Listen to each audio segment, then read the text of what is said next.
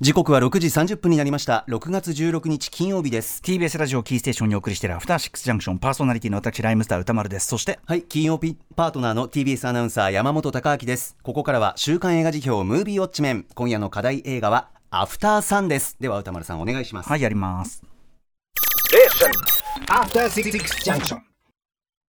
さあ、ここから私歌丸がランダムに決まった最新映画を自腹で鑑賞し評論する週刊映画辞表ムービーウォッチメン。今夜扱うのは5月26日から劇場公開されているこの作品、アフターサン。11歳の少女ソフィーが父親と2人で過ごした夏休みを、そこから20年後、その時の父親と同じ年齢になった彼女の視点から振り返るヒューマンドラマ。父親からも演じたのは第95回アカデミー賞主演男優賞にノミネートされたポール・メスカルさん、そしてソフィー役はオーディションで選ばれた新人フランキー・コリオさんです。監督脚本はなんと本作は長編デビューとなる新生シャーロット・ウェルズさん、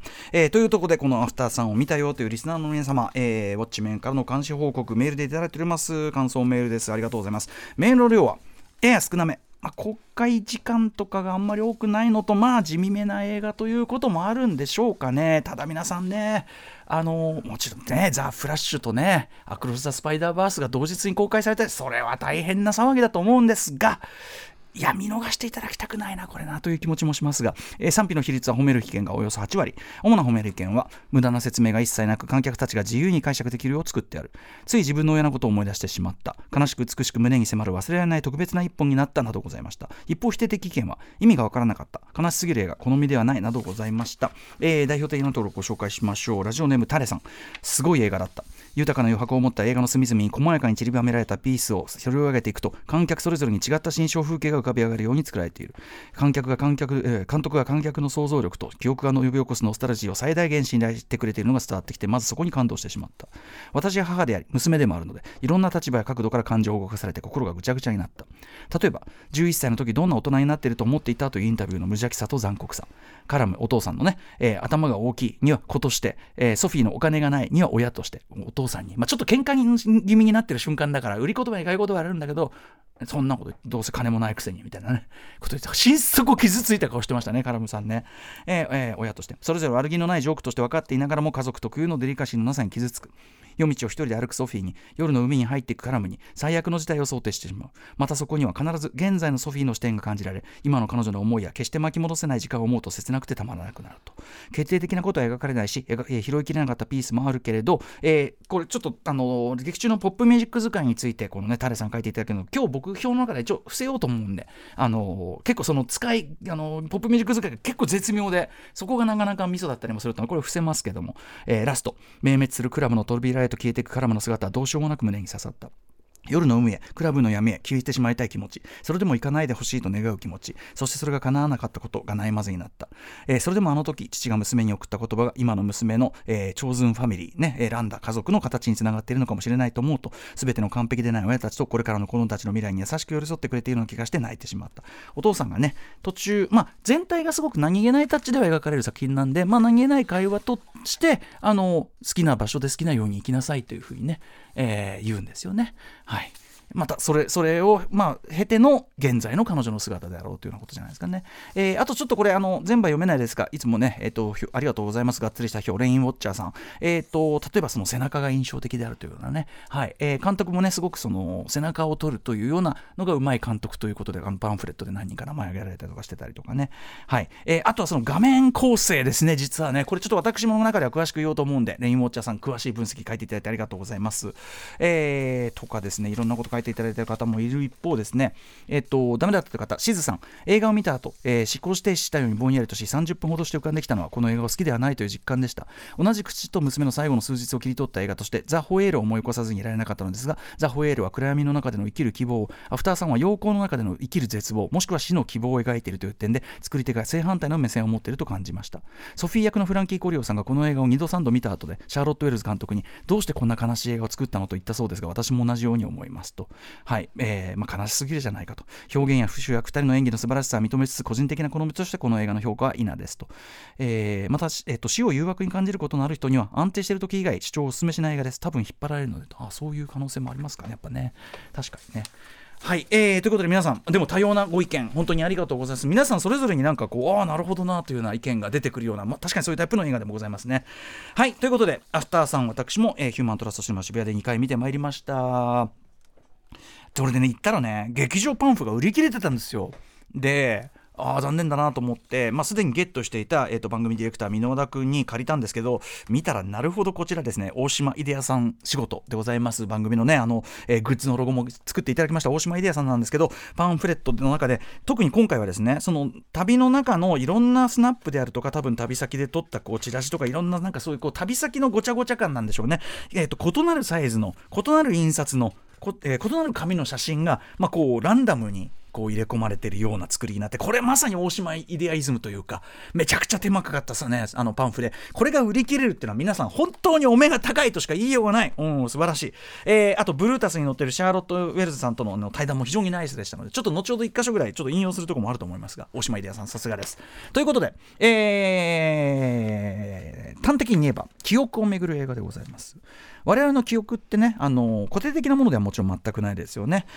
まあ、今確かに写真やビデオで思い出の瞬間の記録みたいなものはですね誰もが豊富に持っているという時代ですけどもそこから想起される記憶というのはですねまあおのおの我々おのおのがですねの人間が覚えていると自分で思っていることとそうした断片的な記録物からその都度再構成されていくものってことですね。だから同じ出来事を思い返したりその時の写真やビデオを見返したりしても年齢や状況によってその、言ってみれば解釈と再物語化っていうのは全然違うものになっていったりするわけですね、で本作はまさにそういう我々の記憶というものの在り方を描いている映画という言い方が一つはできると思います。ちなみにさっきから言ってるようなこの記憶の在り方記憶のこの構造って映画っていうものとよく似ていると僕は思います、いつも僕は言っていますけども映画というのはある一定の絵と音の連なりを一通り受け取った後から振り返って、それらを思い起こしてで各々が、これは、その一つ連なりの音と絵はこういうものだったよなと脳内で再解釈再構成再物語化したもの、そこに立ち上がってくる全体像のようなものが我々が普段話している映画という体験ですよね、だから記憶というテーマは映画というのと、言うまでも大変相性がいいですし特に本作アフターさんはその非常に相似した構造というのに意識的に取り組んでみせた作品だと言えると思います、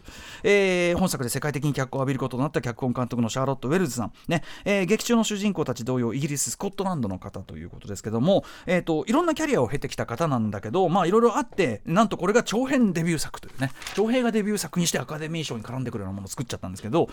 これまで捉えた短編たち、2016年のチューズデイというあと2017年のラップス同じく2017年のブルークリスマスこの3本、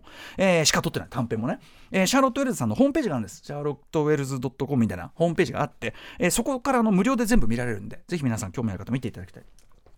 でアフターさんとの共通項もすっごくもうすでにもう明らかにいくつも見出せるような短編群でございます。例えば、最初に作ったチューズデーというののまあすでにいなくなってしまったお父さんのその不在と向き合うことになる娘というこの構図この話の構図はもう完全に今回のアフターさんと重なるものだし、あるいはですねそのラップスという次の作品地下鉄構内での地下鉄の車内での、まあ、日本でいう痴漢的な性的暴力それを人々がどうも見て見ぬふりしているというなかなかきつい内容の、作品なんですねラップスというのは、まあ、そのラップスにおけるその人の感覚にシンクロしてしまうような極度に近い視点極度に説明をこうそぎ落としたストーリーテリングのスタイルなどなどみたいなねこれもまあアフターさんに連なるシャーロット・ウェルズさんのはっきりした作家性と言えると思います、と同時にですね、まあ、短編を見ると通じるとこ全然あるんだなと思うんだけどと同時に本作アフターさんがですねそれら短編からさらに飛躍的に進化、要するに進んでるし深まってるしという意味で、進化した作品であることを改めて確認できるというふうにも思います、テーマや語り口は過去の短編と連なっているんだけどもより重層的で細やかで豊かそしてエモーショナルになっているということですよね。はい、改めて順を持って話していきますけどまずね冒頭、各社の今回の映画のその制作会社のロゴが次々と出てくる中、後ろではですね、いかにも一昔前のね、家庭用ビデオカメラの音、テープを取り出したりセットしたりするときのギーンガチャッギーンガチャッって特徴的な音がずっと流れてるわけです。で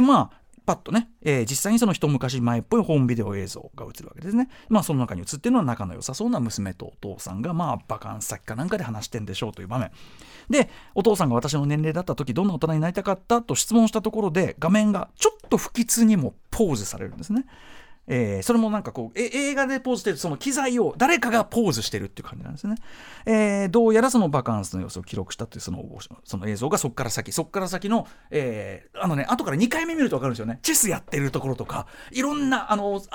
この後出てくる場面がわーっと早送りにこうなっていって、というで、これ誰によって見返されている誰の思い出なのかということですけれども、これは、画面がそこからパッと打って変わって暗闇の中でストロボロがたかれて周囲に踊る人々がいて、まあ、明らかにクラブっぽい空間、ただしかなり抽象化された、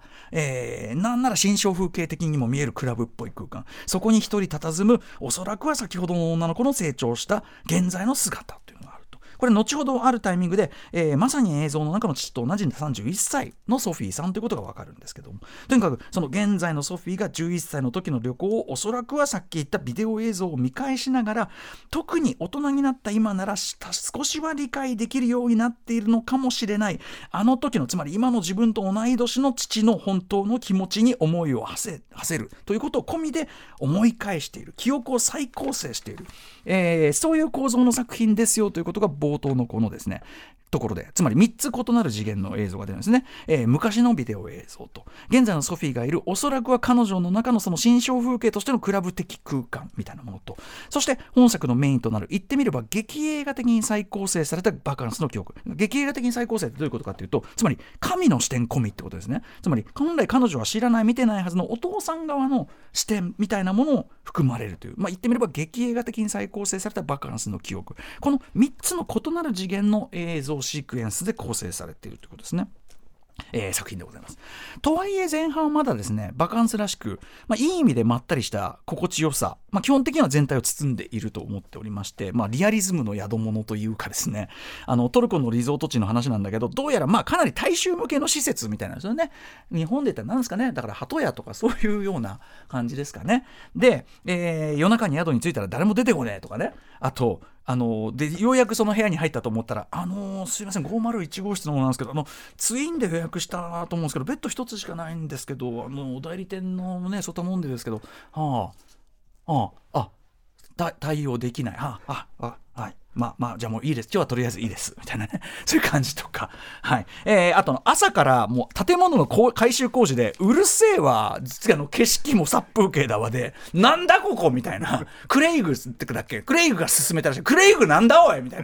な、みたいな感じ、ああいうこうなんていうの、特に家族旅行あるある的な要所要所間抜けだったりこうダサかったりするという観光地エピソードみたいなものが、すごく共感もできるし笑えるし、でもどっかでやっぱちょっとこう懐かしいっていうか感情を呼び起こさせるようなところもあって、まず前半のこういうところもすごく楽しいと感じですよね。はい、でお兄さんと間違われるほど若い、実際役柄上よりかなり若いポール・メスカルさん、30代って役ですけどまだ25歳ぐらいですね、ポール・メスカルさん、31歳の父カラムがですねオーディションでその選ばれたフランキー・コリオさん演じる11歳のソフィーとの関係、この関係は至って良好なんですよね。これトキオンというところでの平岩宗吾さんという方による監督インタビューによれば、映画にはとかくそのお父さん出てきてたという時ってこうダメだったりあと不在だったりするという父親像が、映画だと多いと、そういうものばっかり描かれると、で観客もそういうものを期待するようになっちゃってるっていうんだけど、はい、今回のそのカラムに関しては違う、そうじゃない、お父さん像というのをちゃんとお父さんとしてはいい人というのを描きたかったと、別居もしているし経済的にも楽ではなさそうだけど、少なくともソフィーにとってはもう何の不足もない最高の父親、もちろん多少変なとこあるけどそんなの人間誰だってあるから喧嘩したりするってこともあるしっていう程度で、ソフィーから見ればね、ソフィーにとっては最高の父親として描かれる。でもだからこそ31歳の今のソフィーの視点で振り返った時に初めて分かる気もする、当時の父カラムの抱えていた不安や焦燥、あるいは自分のコントロールできなさ、言ってしまえば未成熟さみたいなものがヒリヒリと、まさにアフターさん日焼け跡のように切実な痛みとして感じられ始めるということですよね。特にめちゃくちゃダメな人ってわけじゃないっていうか、なんだけどっていうことですね。例えば、とっても楽しい一日というのを過ごした後ですね、だからこそ帰ってきた後に襲ってくる疲労感と、あとなんか寂しさとみたいな、それ自体はやはり我々誰もがですね味わったことがあるであろう感情というのをですね、ソフィーがベッドに寝っ転がりながら話しているわけです。でその寝っ転がりながら話している姿っていうのは壁に、かかっている鏡に映された形で画面右側見えるんですね。で一方父からも左側のバスルームにいて、バスルームの洗面台、やはり顔は鏡に映った形で、要するに鏡2つに映された状態で同じ画面で顔というか姿が見える状態になってるんですけど、するとですねカラムさん娘がですね、すっごい楽しかったんだけど、楽しかった後ってなんか虚しくなるよねみたいなことに直接同意はせず、後ほどの父親のいろいろこう不安定な悩みみたいなのを考えると、やっぱりちょっと彼の中の何かを刺激しすぎるんですよね、その意見はね。楽しかった後の虚無みたいなのは、だから直接同意はしないまま、でも楽しかったろみたいなことを言う。でうんつって、じゃあご飯サクッといきましょうかみたいなことを言うんだけど、さあじゃあご飯サクッといきましょうかって出てくその一瞬前に、僕ちょっと映画館で思わずってこう言っちゃうような、ちょっとで角度的にはソフィーには見えない湾楽章なんですけど、ちょっとさりげなくも乱暴な何なのこの人っていうアクションをするんですね。これちょっとぜひ劇場で驚いていただきたいんで、ここ伏せますけど何するかは。で洗面所電気が消えて、そこがどうなったかは一旦見えなくなるんですけど、これまるでそのカラムがですね、実は不安定な内面っていうのを表に出さずに飲み込んでしまったかのように。でもその後2人が部屋に帰ってきて電気がつくと、やっぱりその同じ場所にその痕跡はそこにやっぱり残ってるんですよねっていう感じ。ことほどさようにですね、本作における監督シャーロット・ウェルズさん、鏡とかテレビ画面、しかもそのスイッチ入った状態切った状態両方、あと机の上とかガラスなど、といったですね反射するものですね、反射面、あるいはですね壁一枚を隔てて隣り合ったベッドルームとバスルーム、あるいはベッドルームとベランダなどなどですね、画面内に実は緻密な計算のもとに配置された、その、先ほどのブルータスの記事、大島イデアさんの言葉を借りるならスプリットスクリーン的なアプローチ、画面分割的なアプローチで、同じ空間にはいるけど違う方向を向いているキャラクター同士、本作ではほぼもちろん父カラムと娘ソフィーの顔や姿を、いわば切り分けた状態で同一画面内に、しかもシチュエーションとしてはごくごく自然な流れの中で収めてみせる、提示してみせるという独自のスタイル、スキルをですね全編に実は炸裂させてるんですね。本当にちゃんと反射とかに注意してみると、反射とかその画面内フレームみたいなものに注意して見てると、マジでやばいですよこの人、本当にすごい。そのハクビはですね、先ほどレインウォッチャーさんも本当に細かく分析していただいてたんですけど、ちょうど上映時間真ん中50分目ぐらい、オープニング先ほど言ったビデオ映像のみで、途中ポーズされたその場面ね、将来、私の年齢だった時将来どういう風になりたいと思っていたという質問のところでポーズされます、冒頭が。その場面今度はフルサイズで、つまりカメラが止められた後込みで、本当は記録に残ってないとこ込みで、私の心のカメラにとどめるからっていう言葉通りに、フルサイズで再現されるわけですね。ここですね、すごいですよ。まず画面構成、まず壁の鏡ですねと、テレビ画面内のビデオ映像で、途中でその映像は切られるんですけど、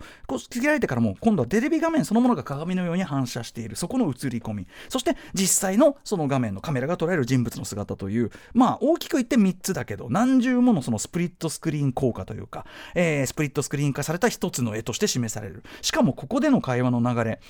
ですね、ここは会話の流れに従ってですね、ピントがそれぞれの場所、つまり鏡とかテレビ画面とかこっち側の隅っこに見える鏡の端っことかで、カラムとかそのソフィーの顔が映るんですけど、そっちに会話の流れに従ってピントが次々に送られてくるんです。さっきまでピントが合ってなかった時にキャッてこう送られてくるんですね。離れ技と言いたいようなスキルだし、こ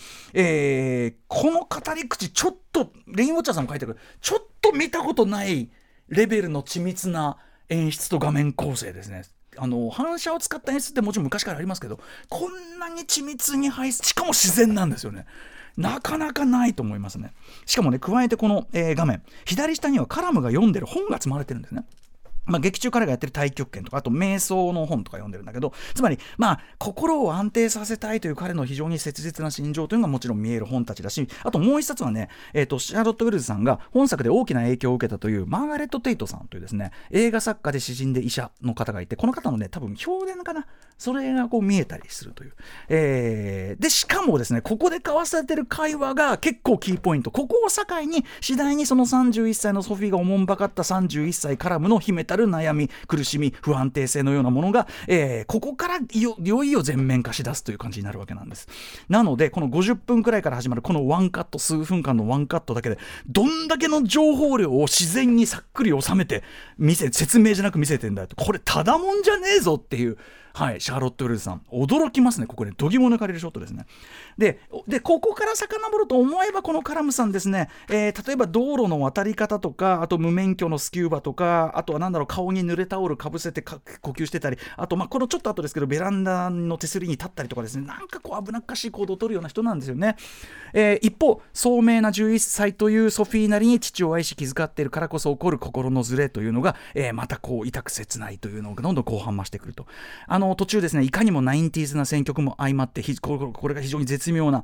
新たな気まずカラオケの名シーンとかね生まれてますしね、ここも本当ぜひ見ていただきたいですし、あとさっき言ったですね前日の抽象的心象的クラブ、空間の場面、ダンスというものを解放というより内面のもがきとして見せるって、これはなかなか、あでも自分の経験から言ってもクラブのフロアど真ん中、特にハウスとかですね、ヒップホップというよりはハウスとかテクノとかのクラブのハウスのど真ん中で一人で踊り狂ってる時って、むしろそっちっていうか解放ってよりは心のもがきとしてのダンスっていうか、意外とこれは描かれてなかった側面だなとも思ったりしますし、はい、あとね小道具で言いますと、当時のカラムさんにしてみればかなり清水の舞台から飛び降りるつもりで買ったのだろう絨毯、それが今のソフィーの暮らしの中にこうあって、でそこから描かれる今のソフィーの暮らし、同性パートナーと赤ちゃんがいてという現在から、まあ、バカンス、その現在からのバカンスっていうのを照射すると改めて見えてくる、まあ、その11歳のソフィーの、まあ、性の無意識の目覚め、分けてもクイアな感性への無意識の目覚めというのが要所で暗示されているというのも非常に興味深いあたりかと思います。そしてちょっとすみません時間ないけどクライマックス、とあるめちゃくちゃ有名な 80s の名曲が、かかります。他にもこれうまく使った例はあります、映画でね。アトミックブロンドとかめちゃくちゃうまかった例ですけど、ここまでこの曲がエモーショナルに響いた例はないと思います。この曲の後半部分をここまで完璧に生かした例はないと思う。これ歌詞のシンクロがやばくてですね、監督的にはここまで言葉で説明しないできたのに、最後の最後で歌詞があまりにもシンクロしすぎてて、ちょっと言い過ぎかなって思うんだけど、いやこれはもうこの曲のエモーションに任せるっしょって感じで流したらしいんですね。これ大正解だと思います。これはもう最後にこの大団円は OK だと思います。そしてラストショットの切れ味ですね。残る余韻、これねさりげない作品だけど、これはなかなかすごいレベルの作品じゃないでしょうかね。シャ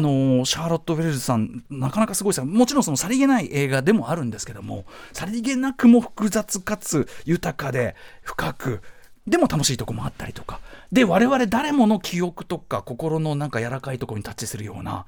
ちょっとこれはすごいレベルの作品じゃないかなと思いますんで、ぜひぜひね、まあ、もうビッグタイトルが公開されてなかなかそれどころじゃないかもしれないけど、そういう中でこの作品も見逃さないでいただきたい。ぜひ劇場の暗闇の中で記憶にタッチするという意味で、ご覧いただくのがよろしいかと思います。ぜひぜひウォッチしてください。アフターさんね、お父さんがその自分のこと褒められだすと急にちょっとっていうところがやっぱり胸が痛くなるとこですよ ね。彼どんな思いしてきたんだろうね。はい、アフターさん素晴らしかったですが、来週がまたちょっとこのねもう巨大な作品が並んでおりまして、いきますね、ウォッチ候補作品9作品を発表します。まず最初の候補はこちら、スパイダーマンアクロスザスパイダーバース。続いてはこちら、探偵マーロー、リアム・ニーソン主演ですね。3つ目はこちら、カードカウンター、ポール・シュレーダー監督作です。4つ目リトル・マーメイド、5つ目ミーガン、6つ目怪物、7つ目ウーマントーキング、8つ目苦い涙。これ先週いらっしゃったファスビンダーのね、リメイクですね。フランソワ・オーゾンがリメイクしました。そして最後の候補はリスナーカプセルです。超ジリアンさん、歌丸さん、ぜひザ・フラッシュをご覧ください。初日の初回に見てまいりました。最初から最後までサービスとサプライズが満載で最高のエンタメ作品でしたということで、噂にたがわぬ改作でした、おすすめですということで、評判がやっぱねザ・フラッシュもすごいし、でもアクロス・ザ・スパイダーバースだぜもう同じ日に公開するとかやめてくれます確かに。はい、ということで来週9作品レッツガチャタイム、ウクライナ支援のためね1万円余計回しというのをしますんで、1回目の作品は毎回ごめんなさい最近になっております。すいませんね本当にね、ボンボコリンときた4、リトルマーメイドも見た人みんな大絶賛ですね。うん、よかったよかったね。さあそしてもう一回回しますときたー、これは荷が重いな。1、スパイダーマンアクロスバスパイダーバス、荷が重いやりますか先に言っときます。歴史を変える傑作ですよ。やばいですよ、本当に。